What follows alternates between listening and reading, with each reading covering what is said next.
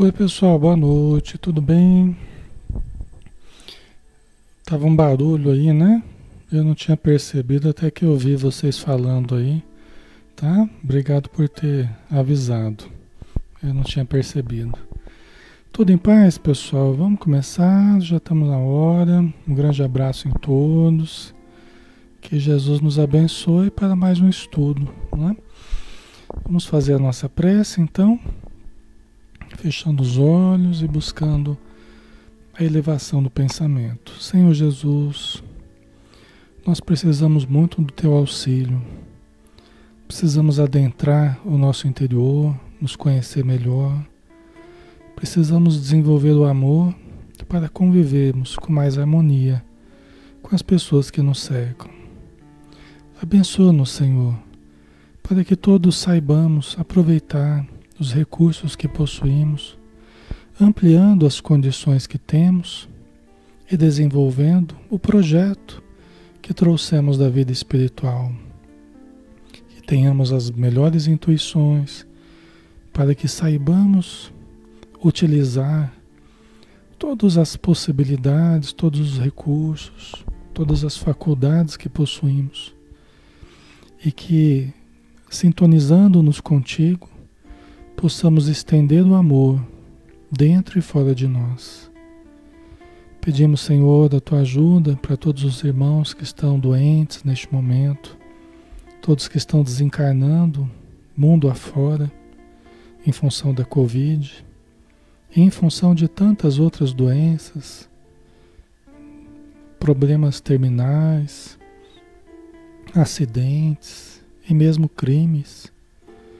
Que todos, Senhor, sejam abençoados, possam ser amparados ao adentrarem a vida espiritual. E aqueles que já estejam há muito tempo em sofrimento, que também recebam a radiância da tua luz, para que encontrem paz dentro de si.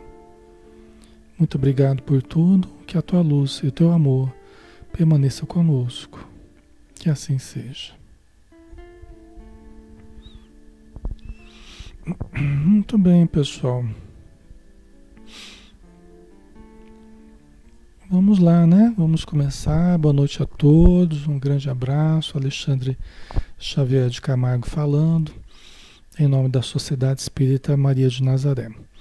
Vamos dar continuidade ao estudo do livro Paulo e Estevão.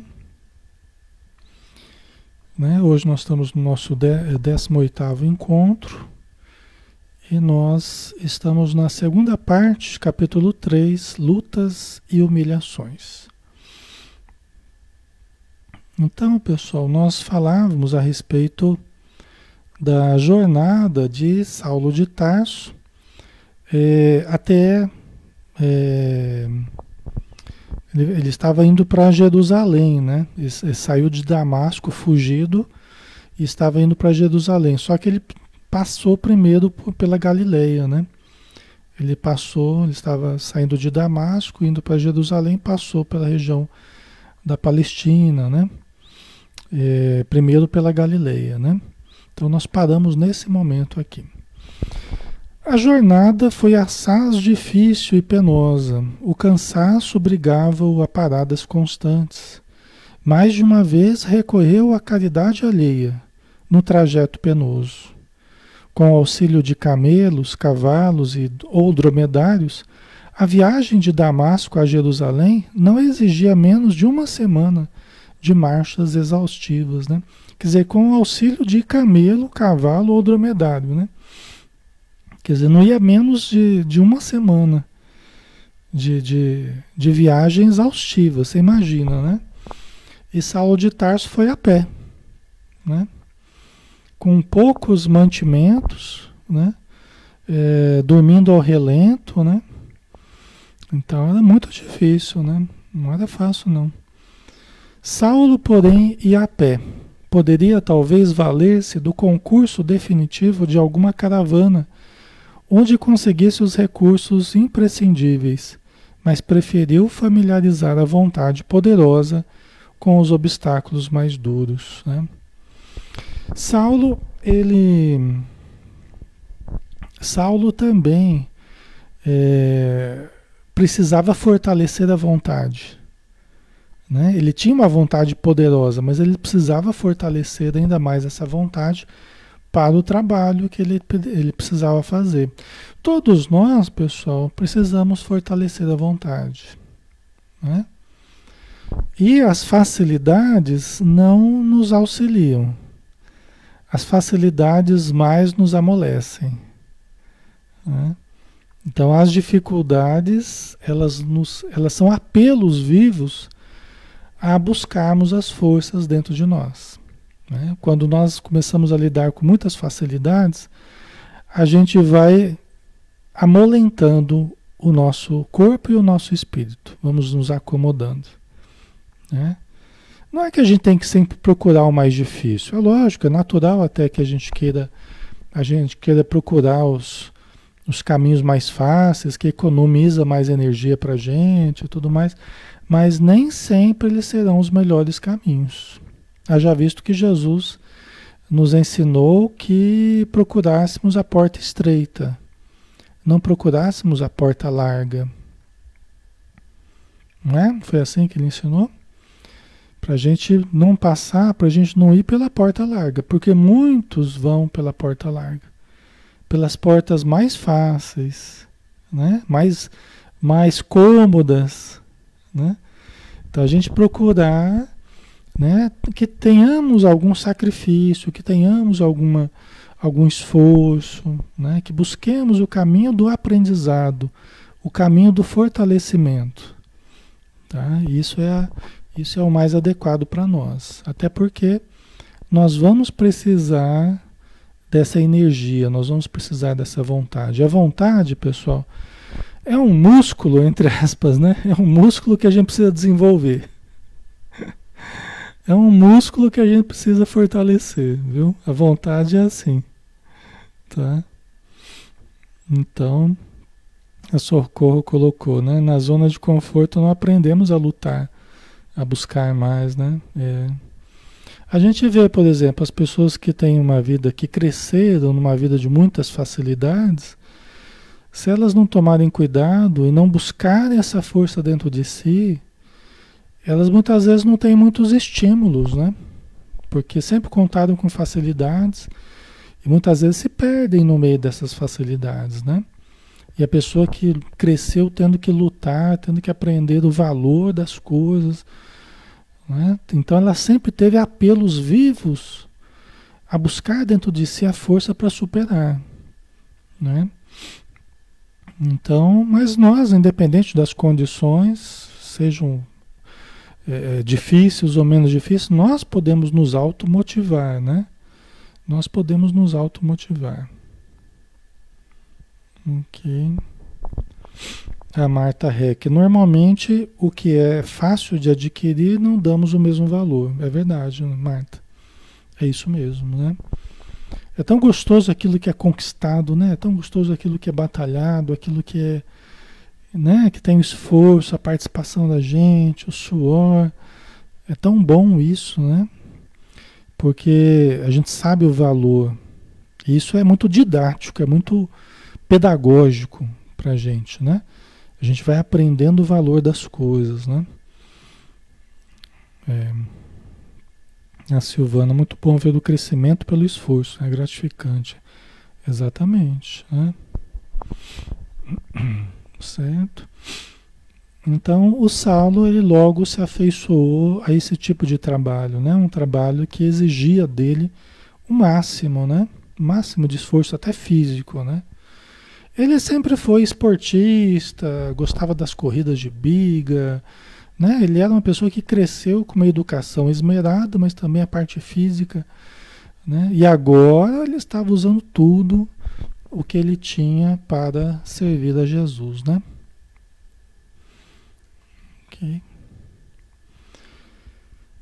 Aí vocês perguntariam assim, como é que faz para desenvolver a vontade? Entre fazer e deixar de fazer, faça. Entre fazer e deixar de fazer, faça. Tá? Na dúvida, faça. Né? Ok. É muito importante, porque aí a gente vai, não vai dando margem à dúvida. Entre no centro, não ir no centro, vá. Entre entrar para assistir a live aqui, não entrar, entre. Não dá margem para dúvida. Se der margem para dúvida, aí já. Ah, mas eu estou muito cansado hoje, já estou assim, estou assado. Aí a gente vai cedendo, a gente vai cedendo, vai cedendo, daqui a pouco a gente nem lembra mais do Alexandre aqui. nem lembra mais do Maria de Nazaré. Tanto tempo que a gente não entra. né? Então, entre buscar o bem e deixar de buscar, busque. Tá? Entre levantar e ficar deitado lá, passando o dia inteiro, levante. Entre estender a roupa e não estender, estenda a roupa. Entre tomar no banho e não tomar, tome o banho. Então é assim a gente vai, a gente vai fortalecendo a vontade, tá? Ok. Quando a fadiga lhe sugeria o desejo de aguardar a cooperação eventual de outrem, buscava vencer o desânimo, punha-se novamente de pé, apoiava-se em cajados improvisados. Né? Quer dizer, quando ele era tentado aí a buscar a cooperação eventual de alguém, né? já cansado, fadigado tal, e, e vinha aquela aquele desejo de buscar a cooperação de, eventual de alguém, né? Aí ele buscava vencer o desânimo e punha-se de pé novamente. Né? E é dele, é dele a frase, né? Tornai a, a levantar a, o corpo cansado e os joelhos desconjuntados, a fim de que não venha a perder a colheita. Né? Essa frase é de, de Paulo de Tarso, né? Tornai a levantar o corpo cansado e os joelhos desconjuntados, a fim de que não venhais a perder a colheita. Porque às vezes a gente leva uns tombos, a gente fica cansado, dolorido, mas a gente tem a colheita pela frente. E quando a gente desanima no meio, a gente fica lá sentado, né? E perde a oportunidade da colheita né? do que tem semeado. Né? Então é importante. É assim que a gente vai vencendo a depressão, vai vencendo o desânimo, né? Depois de suaves recordações no local em que tiver a visão gloriosa do Messias ressuscitado, voltou a experimentar carinhosas emoções ao penetrar a Palestina atravessando vagarosamente extensas regiões da Galileia. Nós precisamos lembrar que ele saiu de Jerusalém, foi para Damasco, né? Foi para Damasco e nunca mais voltou para Jerusalém, né? Tá? Então lembremos disso. Ele estava indo prender Ananias então, no deserto lá, rumo a Damasco, estava chegando em Damasco praticamente, quando Jesus apareceu para ele. Né? Aí ele entrou em Damasco, depois de Damasco ele foi lá para Palmira, atrás do Gamaliel, foi lá para o deserto de Dan, para o oásis de Dan, né? aí voltou para Damasco e agora está. Então só agora que ele está indo para a Palestina de novo, né? Já se passaram aí em torno de uns três anos, três a quatro anos, eu não me recordo agora exatamente, mas três a quatro anos, né? Que ele não voltava a Jerusalém. Então ele passou justamente pelo local em que ele viu Jesus, né? Porque ele não tinha passado por ali novamente. Então, pela primeira vez ele passou pelo local exato, exato onde ele viu Jesus. Né? Então foi uma lembrança muito grata. Né? Imagina, gente, a gente vê Jesus. Não é qualquer coisa, né? O José Maria colocou. Então a colheita significa perseverança. Com a perseverança a gente vai colhendo. José, com a perseverança a gente vai semeando e também vai ter na hora da colheita das coisas boas que a gente foi semeando, tá? É com a perseverança, né? Agora, às vezes a gente vai trabalhando o que ele quis dizer na, nas cartas de, de Paulo, né? O que ele quis dizer é que muitas vezes a gente trabalha, trabalha, trabalha, mas aí os golpes da vida, as dificuldades, às vezes a gente acaba lá extenuado, cansado, com os joelhos desconjuntados, com a alma cansada, o corpo cansado. Só que ele fala, mas tornar a levantar, né? Para que não perca a colheita, né? Quer dizer, continua de pé para que você, você que semeou tanto, né? Vai chegar a hora de colher, né? E às vezes a gente trabalha, trabalha e na hora da colheita a gente tá lá cansado, tá lá extenuado, né? Acaba perdendo a oportunidade da colheita, né?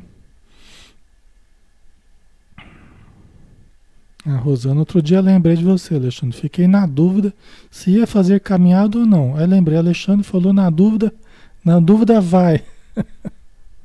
e eu fui. Que bom, Rosana, que bom. Deus abençoe que que você sempre consiga fazer as coisas que você precisa, né? Ok.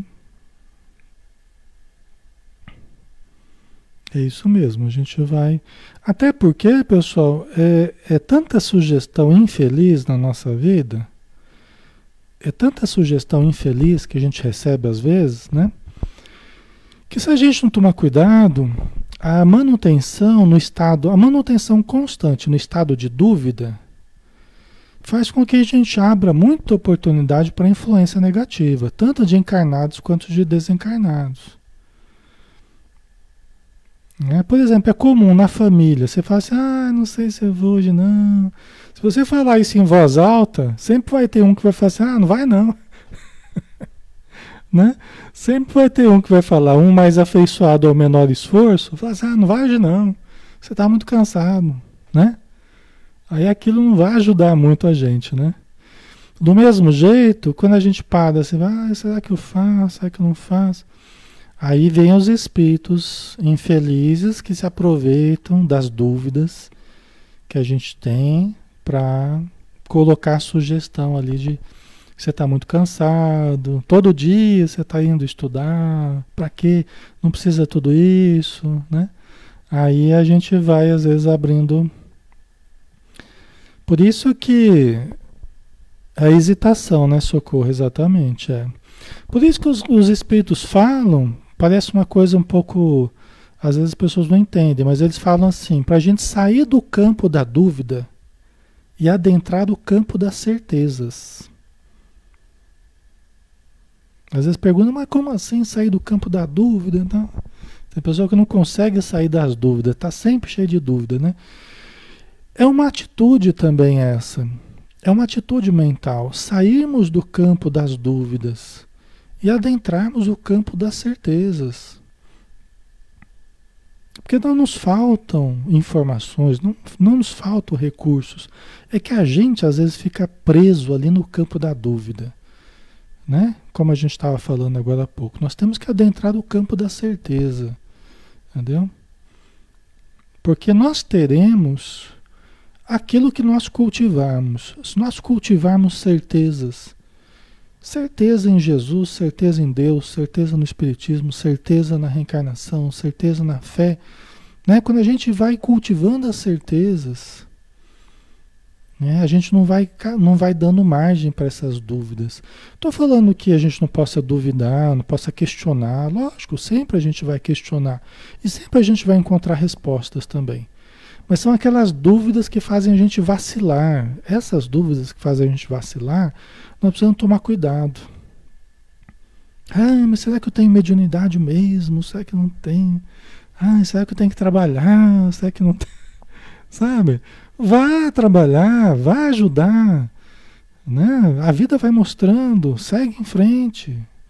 Entendeu? Não é à toa que você está tendo essas informações. Né? Certo? Então, muito importante, né?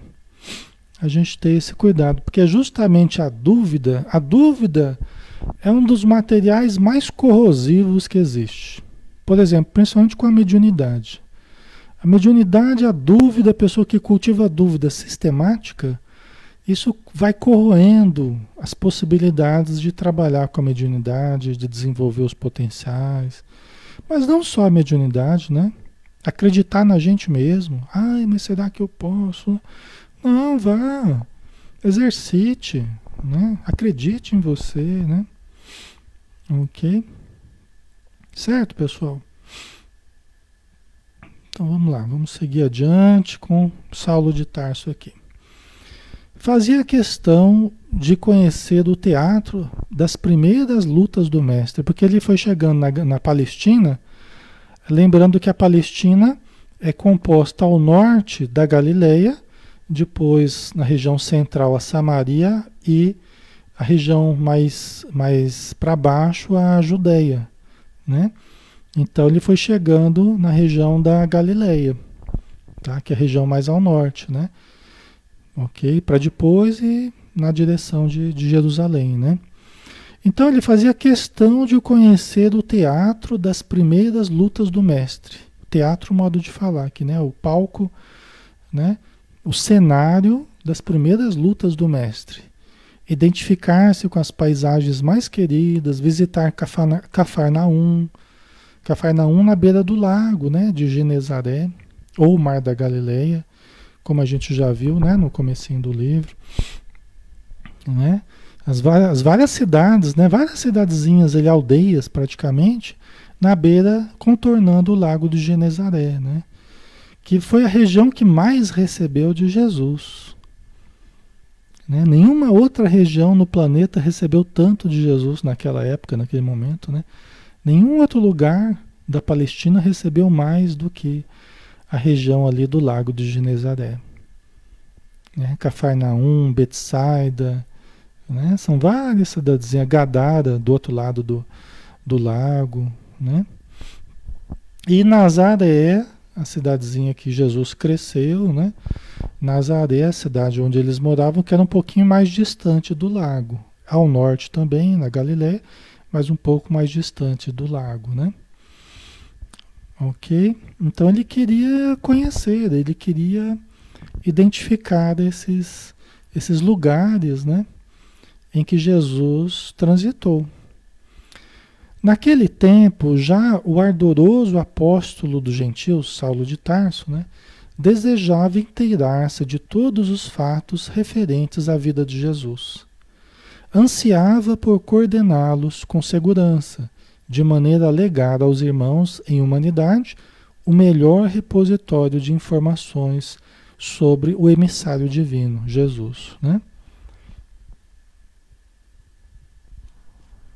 Certo, pessoal? Então, olha que interessante, né? Saulo de Tarso, ele é uma das características dele, né? Como ele era muito inteligente, ele era muito profundo naquilo que ele fazia. Já no judaísmo ele era assim.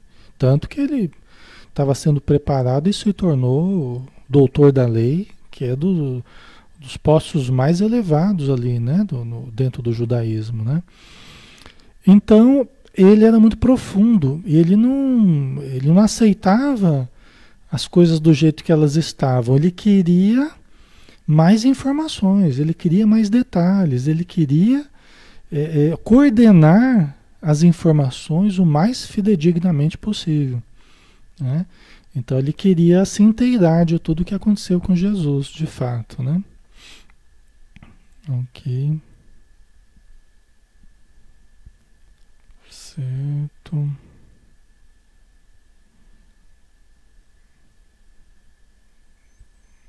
Ok.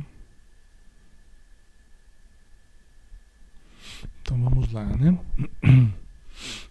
Inclusive foi o que ele fez, né?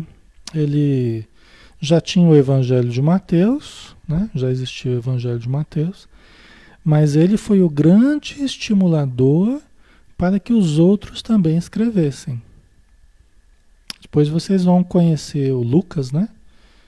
Que vai entrar na, na nossa história aqui mais para frente, Lucas é, que foi importantíssimo, né? foi um evangelista também, sob a inspiração de Paulo de Tarso, né? que escreveu os Atos dos Apóstolos, né? Lucas, né? além do, do Evangelho, ele escreveu os Atos dos Apóstolos. Né? O próprio Evangelho de Marcos, que também com Marcos conviveu com Paulo de Tarso também, provavelmente ele colheu, sob a inspiração de Paulo de Tarso, ele colheu informações de Simão Pedro. Né? Então é interessante né? essa, essa característica né? do, do Saulo de Tarso. Né? Ele queria o máximo de informações para legar à humanidade é, tudo que ele conseguisse angariar nesse sentido. Né? Quando chegou a Cafarnaum, um crepúsculo de ouro entornava maravilhas de luz na bucólica paisagem. O ex-rabino desceu religiosamente às margens do lago, lago de Genezaré, né? Embebeu-se na contemplação das águas marulhosas, né? Do marulhar, né? Aquele barulhinho das ondas, né? Então ele ficou ali contemplando o, o mar da Galileia, onde tantas e tantas vezes Jesus foi ao encontro dos pescadores simples ali, foi chamá-los né, para o trabalho, é, conversava com a multidão, contava as histórias de dentro da, das embarcações próximas à praia, enquanto a multidão ficava na praia. Porque às vezes juntava tanta gente ali para ouvir Jesus que ele tinha que ir para a embarcação. Né? Até para ter um mínimo de condição para poder falar ao pessoal que se, que se aglomerava, né? Certo. Ok.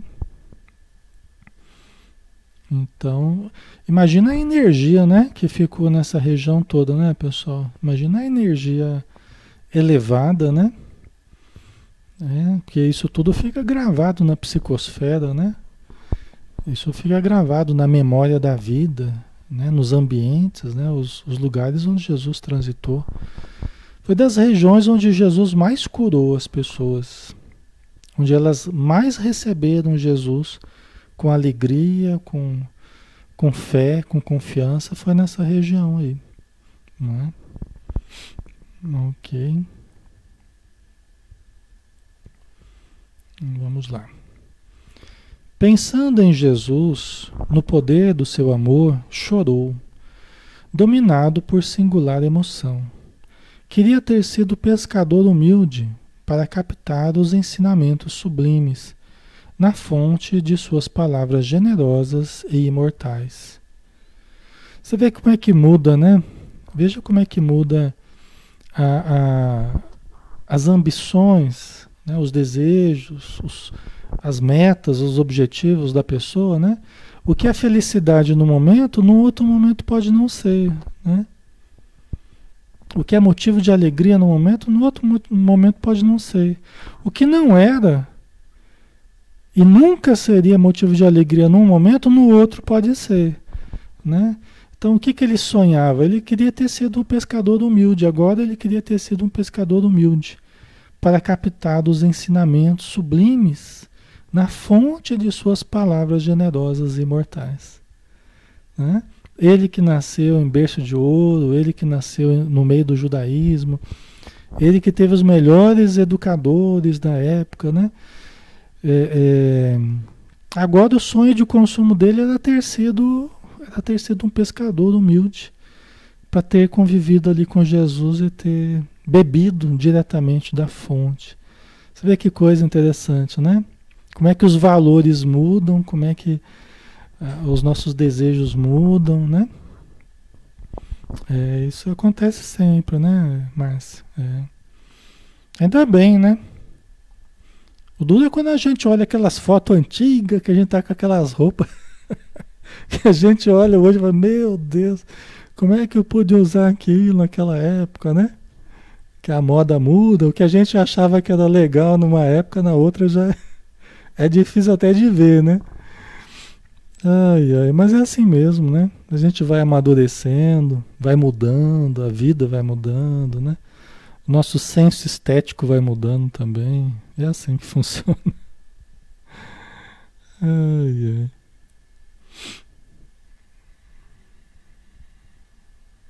Ok.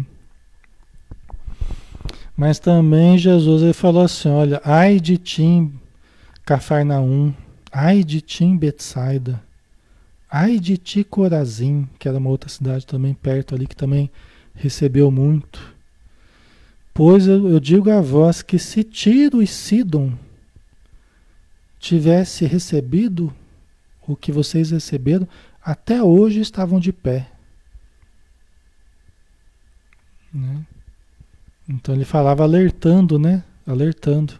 Ai de ti, Cafarnaum, ai de ti, Corazim, ai de ti, Betsaida, né? Que sentido e se não tivesse feito os milagres, né? Tudo que recebeu, as curas e tudo mais, estaria de pé até hoje. Né? Dizendo que eles receberam muito, né? E infelizmente, né? A gente sabe, né? Infelizmente, é, aquela região que recebeu Jesus, né? Infelizmente, historicamente, não soube compreender Jesus, né? Não soube compreender, porque até hoje, né? Estão esperando o Messias, né? Não acreditaram que Jesus era o, o Salvador, né? Tanto que assassinaram Jesus e até, até hoje estão esperando o Salvador, né? E, e, sofreram vários ataques, né? Essas cidades, algumas nem existem mais, outras é, sofreram guerras é, devastadoras, né? Foram reconstruídas e tal, né? Então, Jesus sabia das coisas, né? Na sua antevisão, na sua antevisão, na sua presciência, né? Por dois dias ali permaneceu em suave embevecimento. Sem revelar-se, procurou Levi. Levi é Mateus, né? Que era cobrador de impostos, né? Que era publicano, daqueles que, que, que, que os judeus odiavam, porque ele era judeu também, mas ele acabava prestando serviço para os romanos, porque ele fazia a coleta dos impostos, né? Que os, os, os judeus odiavam, né? Ter que pagar impostos tão altos, né? Para os romanos. Né? Roma explorava o, o, a Palestina toda, né? Então, sem revelar-se, sem falar que ele era Saulo de Tarso, né? Procurou Levi, Mateus, né? Que o recebeu de boa vontade. Mostrou-lhe sua dedicação e conhecimento do Evangelho. Falou da oportunidade de suas anotações. O filho de Alfeu alegrou-se ao contágio daquela palavra inteligente e confortadora. Né? Porque Saulo era inteligente né? e estava ali cheio de fé, né? cheio de esperança. Tal. Então, então Mateus é, acolheu ele com toda a boa vontade. Né? É lógico que se ele tivesse falado que era Saulo de Tarso, é, já tinha sido mais difícil a coisa, né? Mas ele preferiu não, não revelar-se, né? Saulo viveu em Cafarnaum horas deliciosas para o seu espírito emotivo. Fora o local das pregações do Mestre. Mais adiante, a casinha de Simão Pedro, porque Simão Pedro vivia ali próximo ao lago, ele era um pescador. É da população ribeirinha ali, população próxima ali do mar, né? Então, é, é, além a coletoria onde o mestre fora chamar Levi para o desempenho de importante papel entre os apóstolos, né? Ele foi o primeiro evangelista, né? Isso é muito importante, porque é, isso acabou sendo copiado, acabou sendo transmitido oralmente, mas também através da, da escrita, né? Porque ele fez anotações. Então teve um papel bem importante, né? Ok.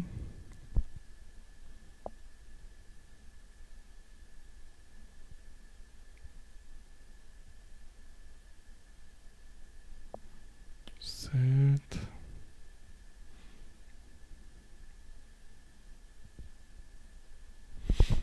O Manuel colocou tudo que é feito com amor e muita vontade, com suor, sacrifício, perdura através do tempo, né?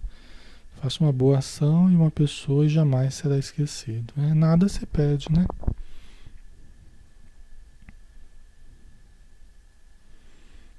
José Maria, gratidão de ter nascido após a vinda de Jesus para seguir suas palavras. É. É, Paulo, Paulo é, foi, foi contemporâneo ali, né? Saulo de Tarso foi contemporâneo ali de Jesus, só não sabia disso, né? Ele, quando ele veio a, a entrar em contato com os, os, os, discípulos de Jesus, era no ano 34, né? É no 34 ou 35, por aí, que ele entrou em contato, né? Quer dizer, Jesus havia morrido há um ano, um ano e pouco, né? Mais ou menos. Então, foi na mesma época que Jesus, né? Ok. Abraçou homens fortes da localidade, que tinham sido cegos e leprosos. Você vê que coisa? Curados pelas mãos misericordiosas do Messias. Pessoal que interessante. Então ele abraçou homens fortes da localidade que eram doentes antes. Eram cegos, leprosos, né? E alguns até deviam ser endemoniados da época lá, que Jesus também ajudou, né? Curados pelas mãos misericordiosas do, de Jesus, né? Foi a Dalmanuta, onde conheceu Madalena, né? Também importante personagem da história do, do, do cristianismo, né? importante, de, discípula de Jesus, né? das que fizeram o maior esforço pela mudança, né? porque ela era muito. Ela devia ser médium, né? Dizem que ela, ela é influenciada por sete espíritos, né? Ela é influenciada por sete espíritos. E ela foi libertada por Jesus, né? Aí foi se equilibrando. Então. Enriqueceu o mundo impressivo de suas observações colhendo informes inéditos. Porque na verdade, pessoal, cada um desses, Mateus, Madalena, cada personagem que ele encontrou, que conviveu com Jesus, era como se fosse um livro que ele encontrava, né? É, é como se fosse um livro que ele lia sobre Jesus, porque cada pessoa tinha suas impressões, tinha suas lembranças, tinha as, as, coisas que ocorreram com, com eles, né? Você vê, pega Maria Madalena, por exemplo, né? Devia ter muita informação sobre Jesus, né? Impressionante, né? É uma verdadeira bênção mesmo, né? Isso tudo Saulo de Tarso foi foi enriquecendo o seu mundo de impressões. Uma coisa é você ouvir falar, Outra coisa é você ter contato direto com quem conheceu, né? É diferente, né? A Socorro colocou Maria de Magdala um exemplo de reforma íntima, né? É verdade. É isso mesmo, né? Então devia ter, sem falar da vibração, porque cada um desses, pessoal, é, foram escolhidos por Jesus, conviveram com Jesus, eram pessoas muito especiais né? de uma evolução considerável, né? então não eram quaisquer pessoas. Né? Então, além disso, a vibração ainda né? Das, dessas pessoas que era uma coisa maravilhosa. Né? Daí a dias, depois de, re, de repousar em Nazaré, né? onde Jesus morou, né? ei-lo às portas da cidade santa dos, dos israelitas que é Jerusalém, né? Extenuado de fadiga das caminhadas penosas, das noites de vigília, cujos sofrimentos muita vez lhe pareceram sem fim. Olha a jornada, né? Depois que ele ficou nesse, nesse, nesse, nesses dias suaves em, em Cafarnaum, aí ele fez a viagem difícil, né? Extenuante, a viagem para Jerusalém. Né? As noites de vigília, dormindo ali sob as pedras, ao relento. É, não é fácil não, né? Não é fácil não.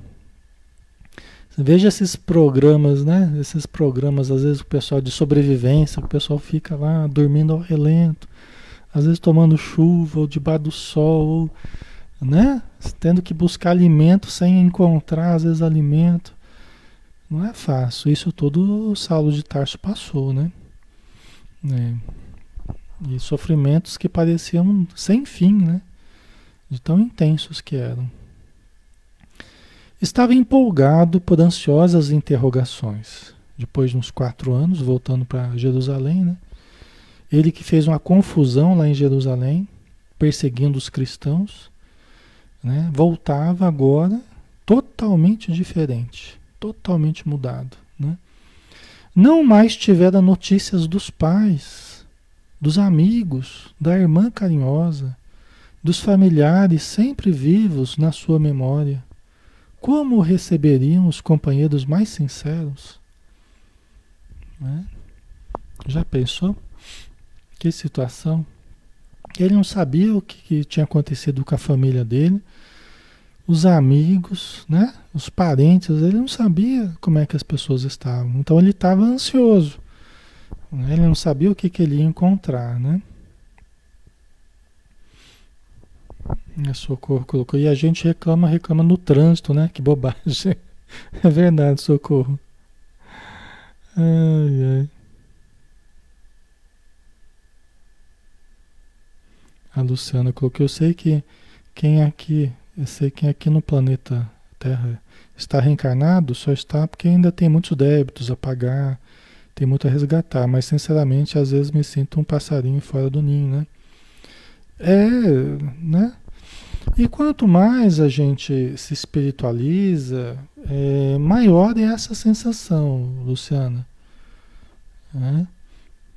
Quanto mais a gente é um ser espiritual vivendo uma vida material, a gente se identifica com essa, essa realidade, a realidade de ser um ser espiritual vivendo uma vida material. Essa é a maior tensão que existe na vida. É a tensão da, da pessoa desperta para a sua realidade, tendo que lidar com a realidade material, tendo que viver bem, né, com equilíbrio a vida material. Né? Não é fácil, mas é necessário. Ainda é necessária essa vivência para nós. Né? Nós temos que aprender a harmonizar a, a, espiritualidade com a vida material que nós ainda somos chamados a viver. Né?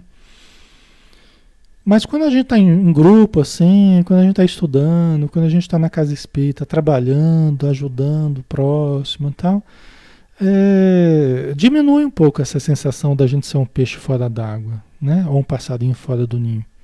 É mais quando a gente fica mais sozinho com a gente mesmo, mais isolado. Agora, quando a gente está em grupo, né? Isso diminui um pouco, né? Que a gente encontra outros que também estão, é, é, às vezes não se adequam muito bem ao como o mundo está, né? Não, não aceita qualquer coisa que ofereçam do mundo. Né?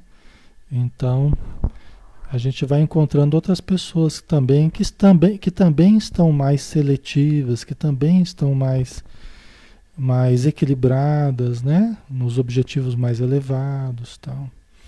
Isso ajuda a gente a se fortalecer. Né? Mas mesmo assim, eu sei que é penoso, né? não é fácil. Então vamos lá. Certo, fora sumariamente expulso do cenáculo mais ilustre da raça, do Sinédrio, né?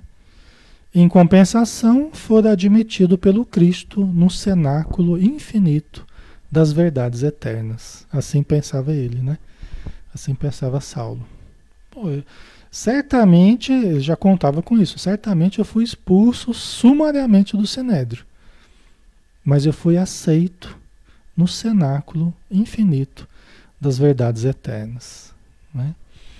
Assim é com a gente, pessoal. Às vezes a gente é, a gente sofre prejuízos materiais, prejuízos sociais, prejuízos financeiros, prejuízos afetivos, mas a gente ganha, né? A gente ganha o conhecimento, a gente ganha o crescimento, a gente ganha a evolução, né? Muitas vezes, para buscar Jesus, Jesus não falava assim: se alguém ama o mundo mais do que a mim, não é digno de mim. Se alguém, se alguém até ama o pai, a mãe, filhos mais do que a mim, não é digno de mim. Então foi uma lição muito clara, né? Que amar o bem, buscar o bem, buscar a mudança, a melhoria está acima de tudo. Né? Não é porque você deixa de amar pai e mãe, filho, não, mas você Você ama o bem a verdade acima dos laços consanguíneos, né? dos laços familiares. Você ama Jesus. A gente fala assim, a gente não enche a boca para falar assim, amar a Deus sobre todas as coisas e ao próximo como a, como a nós mesmos, né? É bonito a gente falar isso, né? Amar a Deus sobre todas as coisas e o próximo como a, como a nós mesmos. Não é gostoso falar isso?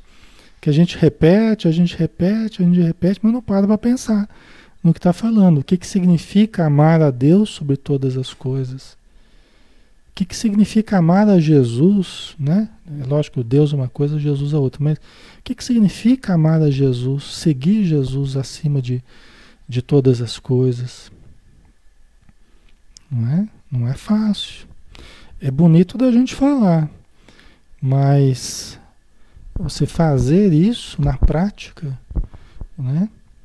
Você viver isso é um grande desafio. E é um grande ganho, né? Porque ninguém, na verdade, vai ter perdido nada, né? Só vai ter ganhado mesmo, só vai ter crescido, melhorado, né? Tudo a seu tempo, né, a Luísa falou, né, seremos chamados a certos testemunhos. Cada um de nós, nos nossos, no nosso tempo, cada um de nós na nossa hora, seremos chamados ao nosso testemunho. Se é que já não estejamos sendo chamados, né? Cada um de vocês tem uma, uma história aí, né? Cada um de vocês tem os seus dramas íntimos, tem as suas lutas, né? Mas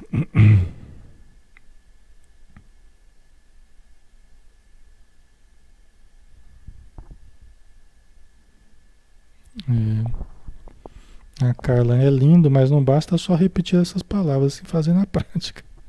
É verdade. Só que quando a gente, a gente vai ver aqui, a gente vai ver o Saulo de Tarso, acho que não vai dar tempo hoje para a gente ver. Vamos ver aqui. Mas a gente vai ver aqui como foi difícil. Nós vamos ver a aplicação disso aqui, dessa frase que Jesus falou. Tá? Nós vamos ver o que, que vai acontecer aqui. Após grande esforço, atingiu um prédio residencial do seu conhecimento. O coração palpitou-lhe apressado. Como simples, como simples mendigo, bateu à porta em ansiosa expectativa. Porque ele estava, na verdade, em péssimas condições, né? Depois de tanta viagem, tantas privações, cansaço, né? Sem falar que ele veio já do deserto, lá de Dan, do, do, do oásis de Dan, onde ficou anos lá, né? Em trabalhos é, difíceis também, né? Então vamos ver que prédio que é esse que ele bateu, né? Um homem de semblante severo atendeu secamente. Podeis informar, por favor, disse com humildade, se ainda aqui reside uma senhora chamada Dalila? Não, respondeu o outro ríspido. E ainda falou um monte de coisa para ele que eu nem coloquei aqui, né? Mas ofendeu ele, expulsou, tal, né? Saulo ainda quis saber se, se ele tinha informação para onde que tinha mudado. Dalila era irmã de Saulo, que ele amava muito, né? Era irmã dele. Então ele chegou lá, ela não estava mais lá, né? Não, não estava morando mais com o marido, né? O ex-discípulo de Gamaliel, Saulo de Tarso, né, refletiu na realidade amarga daquela primeira recepção simbólica. Jerusalém certamente nunca mais poderia conhecê-lo. Não obstante a impressão dolorosa, não se deixaria empolgar pelo desânimo. Né?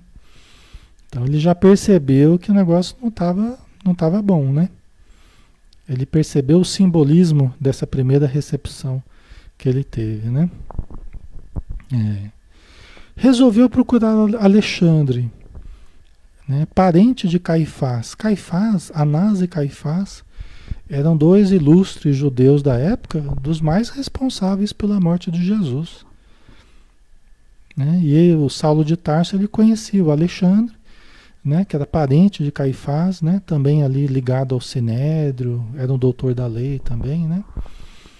É, então resolveu procurar Alexandre, parente de Caifás, e seu companheiro de atividades no Sinédrio e no templo. Cansadíssimo, bateu-lhe a porta. com minguadas esperanças. Era um amigo que ele tinha, um grande amigo, né? Que ele possuía. Com efeito, daqui a pouco, Alexandre recebia o desconhecido, com indisfarçável surpresa. A princípio não o reconheceu. Saulo foi abraçá-lo efusivamente, tal, ele não reconheceu. Falou, ah, aqui vens, né? Uma forma mais formal, assim, né? Mas quando Saulo se apresentou, abraçou efusivamente. Né? Muito bem, até que enfim, graças a Deus, veja, veja que estás curado. Não me enganei esperando que voltasses. Grande é o poder do Deus de Moisés. Vixe Maria, né? Quer dizer, o, o Alexandre também estava achando que ele estava doente né? E estava dando graças a Deus, né? o Deus de Moisés, tal, que ele tinha recobrado a saúde, né? Saulo compreendeu de pronto a ambiguidade daquelas expressões, né? Como já havia acontecido antes, né? E encheu-se de coragem e acentuou: Mas há engano, com certeza, ou estarás mal informado, porque nunca estive doente. Maria, é aquela, é aquela bomba, né? Que explode, né? As coisas estavam indo bem, de repente estoura uma bomba, né? Isso deve ter caído como uma bomba ali naquele, naquele momento, né? Na casa do, do Alexandre. Impossível, pois tua enfermidade, repetia Alexandre altaneiro, transtornou a vida de toda a tua família. Envergonhados com as notícias chegadas da Síria, Jacques e Dalila mudaram-se de Jerusalém para a Cilícia. É, aí começa a pegar, né? Enquanto é só você, enquanto é só você, né, é uma coisa, mas ali estava tocando na família, nas repercussões que haviam, haviam existido para os familiares dele. E agora ele começava a entrar em contato com essas repercussões, né? Já pensou? É? Então a, a, a, irmã dele, junto com o marido, quando veio, veio a notícia da, da prisão dele, né? Da, que veio a notícia da, da Síria, né? Eles mudaram-se de Jerusalém para a Cilícia. Quando soube da ordem de prisão lavrada pelo Sinédrio contra a tua pessoa, tua mãe faleceu em Tarso. Né? A mãe dele faleceu quando veio a notícia que ele, que ele estava sendo procurado para ser preso. Coisa terrível, né? Imagina você receber essa informação. Você está com as melhores intenções, você está fazendo a mudança interior, você está querendo divulgar a boa nova, e aí você vem né? Você recebe a informação de que por tudo isso que você está buscando, a irmã mudou com o marido, a mãe morreu. Não é fácil. Vocês estão entendendo agora a delicadeza que é o que Jesus falou? Não é? Vocês estão entendendo com que coisas às vezes que a gente tem que lidar? O peso de certas situações quando você busca fazer o bem, quando você busca o melhor, e muitas vezes você vai ter que lidar com acusações é, difíceis, que é por causa da tua busca, que é por causa da tua mudança, que é por causa da tua decisão. Não é fácil, pessoal. Não é para qualquer um, não. É uma aprovação, né, Márcia? É, é um momento forte, né? Então, quando é só com a gente, uma coisa, mas aí a nossa fé, ela é provada quando a gente fica firme ali com situações que, embora outros se digam prejudicados, você sabe que você está buscando o correto, você está buscando o certo, o melhor. Né? Mesmo que as acusações existam, né? Teu pai que te educou com esmero, continua Alexandre falando, né? esperando da tua inteligência os maiores galardões de nossa raça, vive acabrunhado e infeliz. É? um outro resultado, né? Quer dizer, o pai dele, que tinha as maiores esperanças, que tinha, né? Queria ver ele colher, colher os maiores louros, né? Os maiores louros da posição. É, todo pai espera, né? Que o filho conquiste as melhores posições, tenha a melhor vida financeira, vida tranquila, família organizada, tudo bonitinho, né? E de repente vem essa bomba que virou cristão e estão procurando para prender dele, né? Agora vejam que isso tudo, pessoal, essas reformas, essas mudanças, muito disso tem a ver com o ego. Tem a ver com as expectativas do ego, né? das posições de relevo, do dinheiro, do prestígio social. Não tem a ver com o espírito eterno. Não tem a ver com o espírito imortal. Tem a ver com a personalidade tem a ver com os ganhos, as gratificações, as conveniências familiares, o prestígio da família, do brasão da família. Né? É isso que, na verdade, acaba sendo reformado. E muitas pessoas não sabem compreender isso. Muitas pessoas não sabem compreender. Que na verdade é isso que é reformado.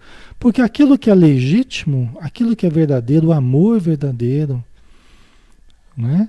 o carinho, a fraternidade real entre os familiares, quando há, isso não é transformado porque a pessoa buscou Jesus, porque ela buscou fazer o bem, porque ela buscou a caridade, porque ela buscou a renovação. Vocês entendem? Mas é a casca, né? São as buscas do ego que são reformadas, né? E aí tem gente que não sabe, não sabe lidar com isso. E sofre muito, pode até morrer mesmo. Sofre muito o impacto, né? De ver o filho, né? Você vê, o Paulo, é, Saulo de Tarso nunca esteve melhor, né? Ele nunca esteve melhor. Só que quando a gente olha só da superfície, quando a gente olha só o exterior, a gente julga, a gente acha que a pessoa está em queda. E a pessoa nunca esteve tão bem espiritualmente. Entendeu? Passando por provações, aprendizados, crescimentos, né? Então isso aqui é até difícil para a gente falar isso aqui assim, né? Porque eu sei que choca um pouco, né? Por quê? Porque é tão arraigado em nós que se, se aqueles nossos familiares... Oi? Se aqueles nossos parentes ou a gente não, se a gente não está tendo uma boa vida, não está com a família tudo certinho, não está com, a gente já acha, ah, tem problema, está acontecendo algum problema. E nem sempre. Às vezes a pessoa está se reformando, está mudando, finalmente está melhorando. Né? Então, mas há julgamentos, né? Há muito julgamento nesse sentido, né? Certo, pessoal? Ficando claro? Né? Então o pai dele sofria, né? Porque ele esperava os melhores retornos de todo o investimento que fez com o filho, né? E agora é, é, a vida se mostrava diferente, né?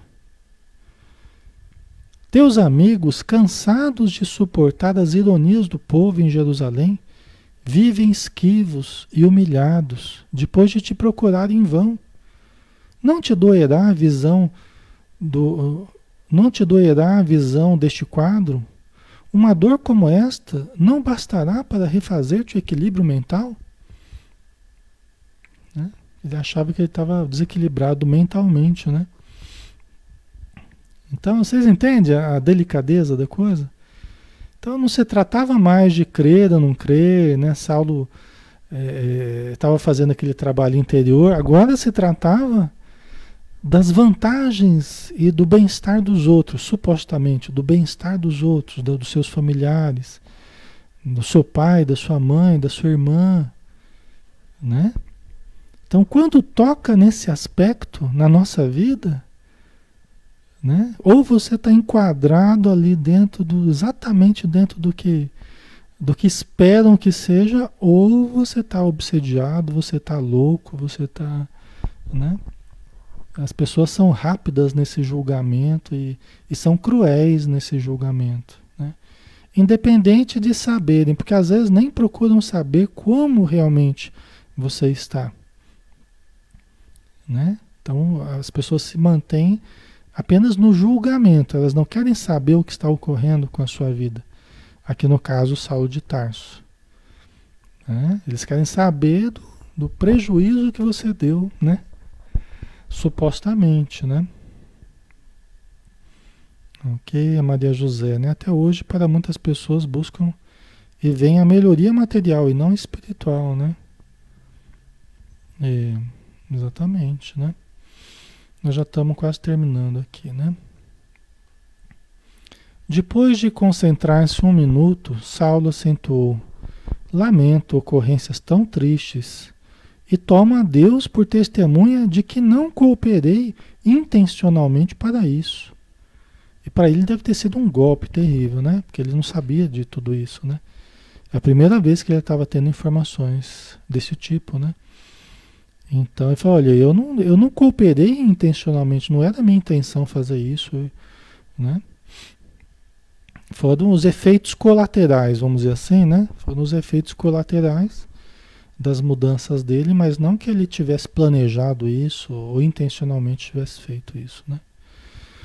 No entanto, mesmo aqueles que ainda não aceitaram o Evangelho deveriam compreender, segundo a lei antiga, que não devemos ser orgulhosos, disse Saulo. Né? Moisés, nada obstante a energia das recomendações, ensinou a bondade. Era um golpe que ele dava também no Alexandre, né? Porque ele começou a falar, né, do, do, dos profetas, todos eles ensinaram a humildade, ensinaram a bondade, a ajuda, ao próximo, né? não ensinaram o orgulho, a vaidade.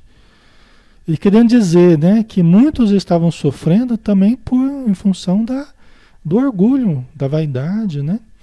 É isso que eu estava falando, a questão do ego. Né? Então não é o que a gente tem que buscar. Né? Certo, pessoal? Né?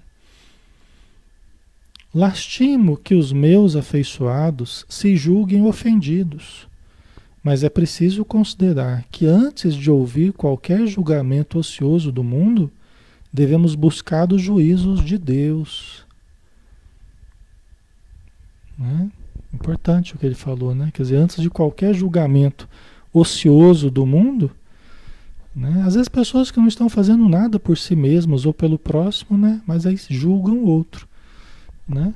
São rápidas em julgar o outro, né? Julgar o Saulo de Tarso, né? Mas antes devemos buscar os juízos de Deus, disse ele, né? Isso é muito importante, pessoal, até para a gente manter equilíbrio, a gente manter a saúde mental, emocional nos grandes trânsitos da nossa vida.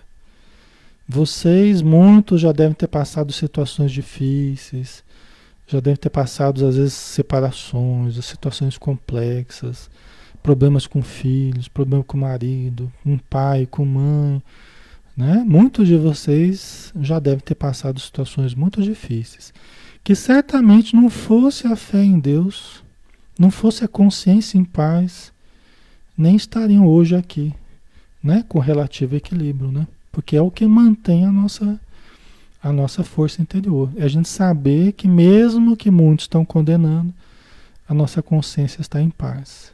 Né? E não há, não há coisa melhor do que essa, que é o que faz a gente deitar à noite e dormir tranquilo, sabendo que está fazendo o melhor. Né? Agora, tem muita gente que está seguindo as conveniências, que está seguindo os padrões certinho da coisa, seguindo as expectativas de todo mundo, né? É, seguindo ali o protocolo, mas não está feliz nem realizado e nem e nem está em paz consigo mesmo. Muitas pessoas estão assim, né? Nem está em paz consigo mesmo. Aí a gente já vai terminar aqui, só para Quer dizer que persistes nos teus erros? perguntou Alexandre quase hostil. Não me sinto enganado. Dada a incompreensão geral, Comentou, não me sinto enganado. Dada a compreensão, incompreensão geral, comentou o ex-rabino dignamente, também me encontro em penosa situação. Quer dizer, eu também estou sofrendo, eu também estou em penosa situação. Não são só os outros que estão passando dificuldade. Né? Eu também estou passando dificuldade, né? E eu não me sinto enganado, né? Falou para o, Alexandre, né?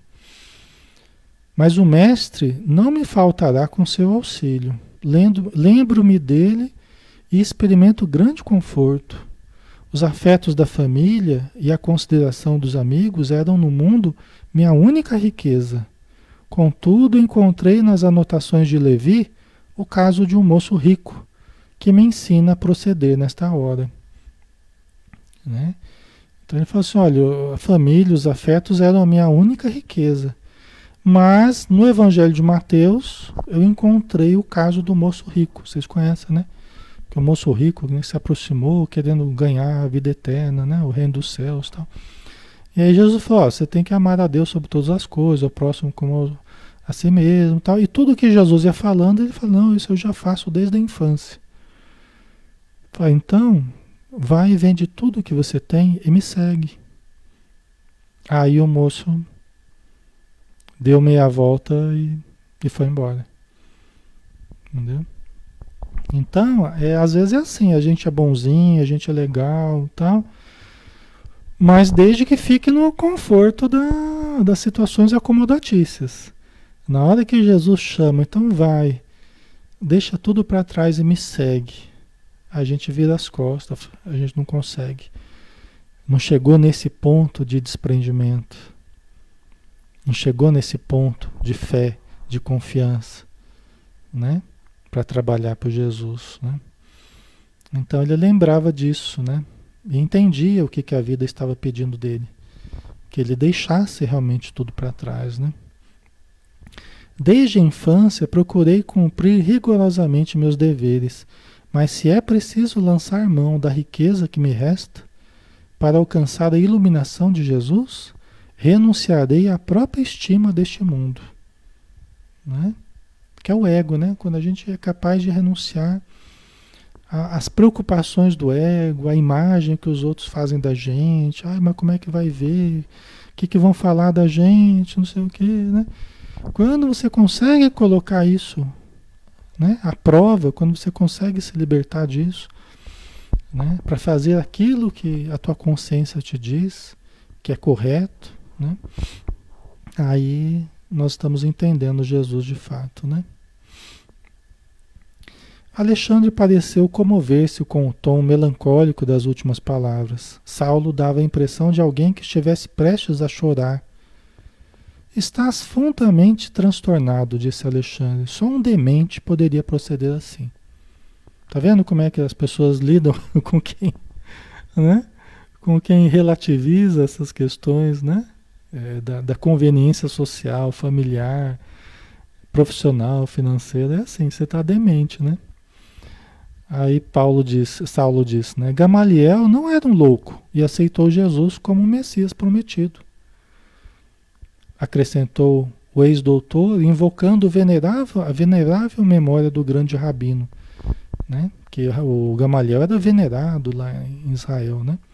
Não creio, disse o outro com ar superior. Não acreditou na palavra de Saulo. Né? Saulo baixou a fronte, silencioso. Grande humilhação daquela hora. Depois de havido como demente, era tido por mentiroso agora. Já pensou? Né? A pessoa se sentiu humilhado, né? Quer dizer, não está valendo mais a palavra, né, a minha palavra né, de Saulo não está valendo mais nada, né? Apesar disso, no auge da perplexidade, considerou que o amigo não estava em condições de compreendê-lo integralmente. Né? E quando alguém não nos compreende, e, como, e quando alguém não nos compreende, é, compreendamos nós. Esse é o desafio do cristão. Né? Se a gente não é compreendido, e muitas vezes não seremos, né? Compreendamos nós as pessoas. Né? Nos cabe a nós compreender. Né? Senão a gente acaba fazendo como, como o que a pessoa está fazendo com a gente. Né? Alexandre voltou a dizer: Infelizmente, preciso convencer-me do estado precário do teu cérebro. Por enquanto poderás ficar em Jerusalém à vontade, mas será justo não multiplicar o escândalo da tua enfermidade com falsos discursos sobre o carpinteiro de Nazaré. Né? Quer dizer, ele já mudou o tom, já fez como que uma ameaça até para Saulo. Né? E era amigo dele de muito tempo, né? de juventude. Né? Saulo compreendeu a advertência. Não era preciso dilatar a entrevista.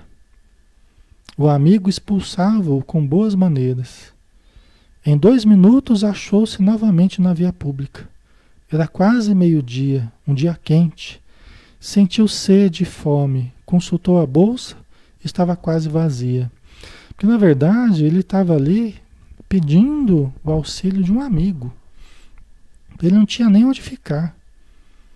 Estava cansado, extenuado, chegando a Jerusalém, que ele tinha muitas afeições em Jerusalém, estava pedindo abrigo, pedindo ajuda. E o amigo expulsou ele, né? Ele estava quase sem dinheiro já. Um resto do que, lhe, do que recebera das mãos generosas do irmão de Gamaliel, ao deixar Palmira, definitivamente. Né? Quer dizer, ele estava com o resto ali do que o, o, o Ezequias deu para ele. Né? Procurou uma pensão mais modesta, de uma das zonas mais pobres da cidade. Né? E foi descansar.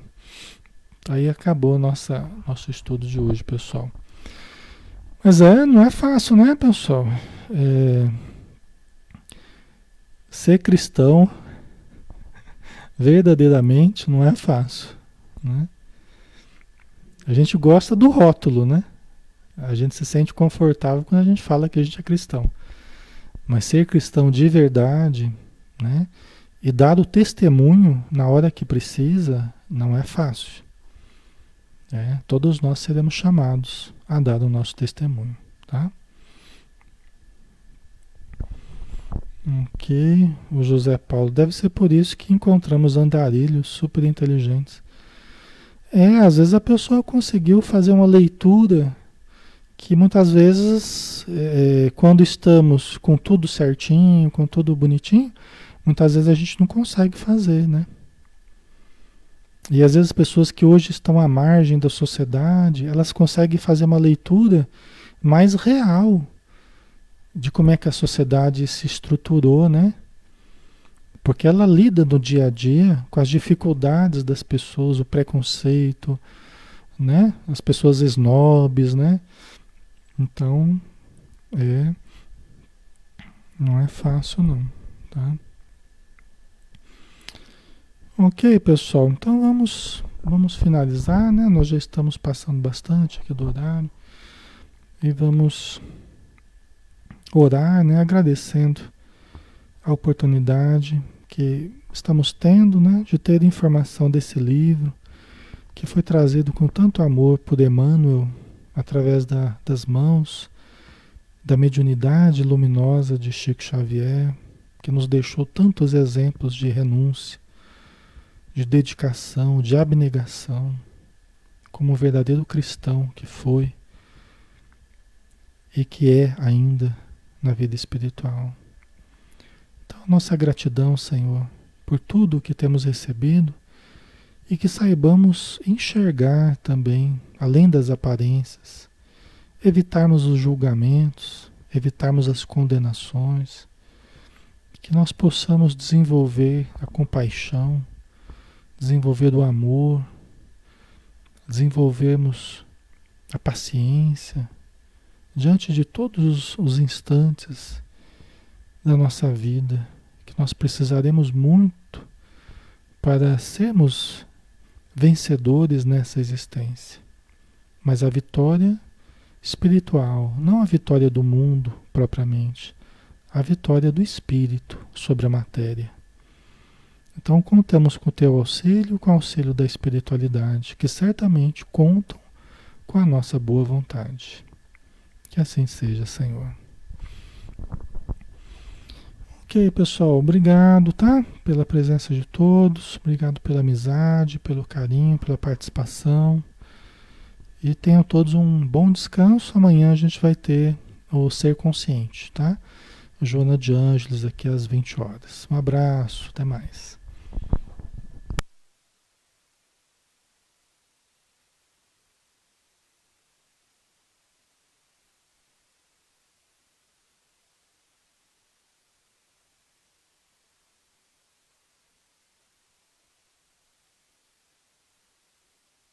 Jesus, do alto do monte ensinou, sua voz como um canto ecoou. Me ensine o caminho, Senhor, do reino de paz. Disse Jesus Bem-aventurados sois vós, o sal da terra, que brilhe a vossa luz, a luz do mundo. Bem-aventurados sois vós, os pobres de espírito Bem-aventurados sois vós que estáis aflitos. Bem-aventurados sois vós os pacíficos, que brilhe a vossa luz, a luz do mundo. Bem-aventurados sois vós os limpos de coração. Bem-aventurados sois vós os que perdoam. Bem-aventurados sois vós os que choram, que brilhe a vossa luz.